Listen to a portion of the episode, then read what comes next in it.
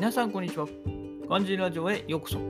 日のテーマは、7つの会議、自分だったらどうするかというテーマでやっていこうかなと思います。ね。えー、ケイド純氏の作品は読んでいて引き込まれるものがありますね。はい。ね。7つの会議はドライバーやね、映画にもなりましたので、まあ、多くの方が内容をご存知かなというふうに思います。会社員であればね、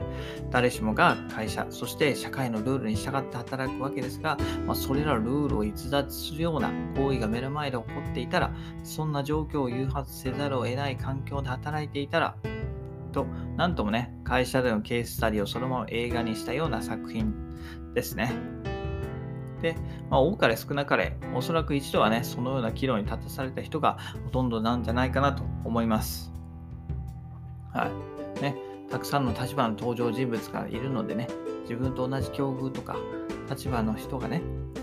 えー、いたのではないかなっていうふうに思うんですよ。うんねえー、花の一家で厳しいノルマを達成し続ける課長だったらとか、コンペを勝ち取らないと赤字転落してしまう会社の社長だったらとかね、付き合っていた彼が実は不倫だった。過去の弱みを同僚にずっと知られ続ける立場だった。自分以外のプロパー社員たちが不正に手を染めたい染めていたことを知ったら、初のプロパー社長として会社の業績を何としても上げたいと考えている社長であったらと、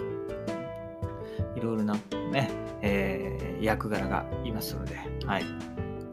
ね、プレッシャーというのはね、まあ、人の気持ち気持ちをも変えてしまうわけですよね。まあ、幸か不幸か、まあ、私はね、営業職でもなければ、まあ、そんな厳しい上司のもとで働いたことがないのでわからないですけど、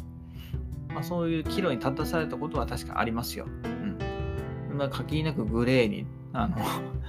判断をせざるを得ない時もありました。はい。ね。えー、しかしね、うん、同様の立場だったら、ね、だからその絶対ルールを破ることがないかっつったらそんなことはないですよね。うんまあ、それはだから会社員という立場しかないからじゃないかなって私は思うんですよ。今までを振り返ってきてもやっぱりそうなんですけど、え会社員という立場しかない。もう会社員がなくなっちゃったら収入が途絶えちゃうっていうね、この現状が、えー、そうさせるんじゃないかなと思うんですよ。ね、そんな環境、そういうね、不祥事が起こってしまう、えー、環境の中にはね、こう、従わなければ、まあ、自分の明日はないと思わせる状況が、まあ、原因なんじゃないかなと思います。はい。ね、仮にだけど、会社をクビになってもね、生活していくのに困らないお金とか、生活基盤があれば、不祥事の数ってかなり減ると思うんですよ。ね。さすがにゼロにはならないと思うんですけどね。うん。ただかなり減ると思います。だってね、そうじゃないですか。ね、そんな自分でやりたくないこと、法律に、えー、歯向かってまで、えー、違反してまでやりたいかっつったらそうね、うん。例えば別にやっても明日お給料またもらえんだったらそんなやらないですよね。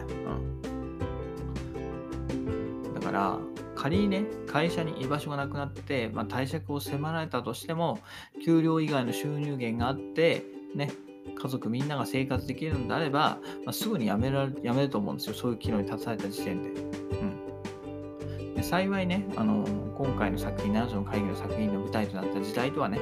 現代では働き方がま大きく異なってきました。副業とライフスタイルが定着してね、えー、転職が割と当たり前になってきた、えー、世の中になってきましたね。だから、まあ、働きにくい会社、法令違反を黙認してしまうような会社は、まあ、いずれ淘汰されていくんじゃないかなと私は思ってます。ね、だから、そんな会社と、まあ、一連卓勝となって倒れてしまう前に、早く見切りをつけて次に移るのが、ま、得策かなと思います。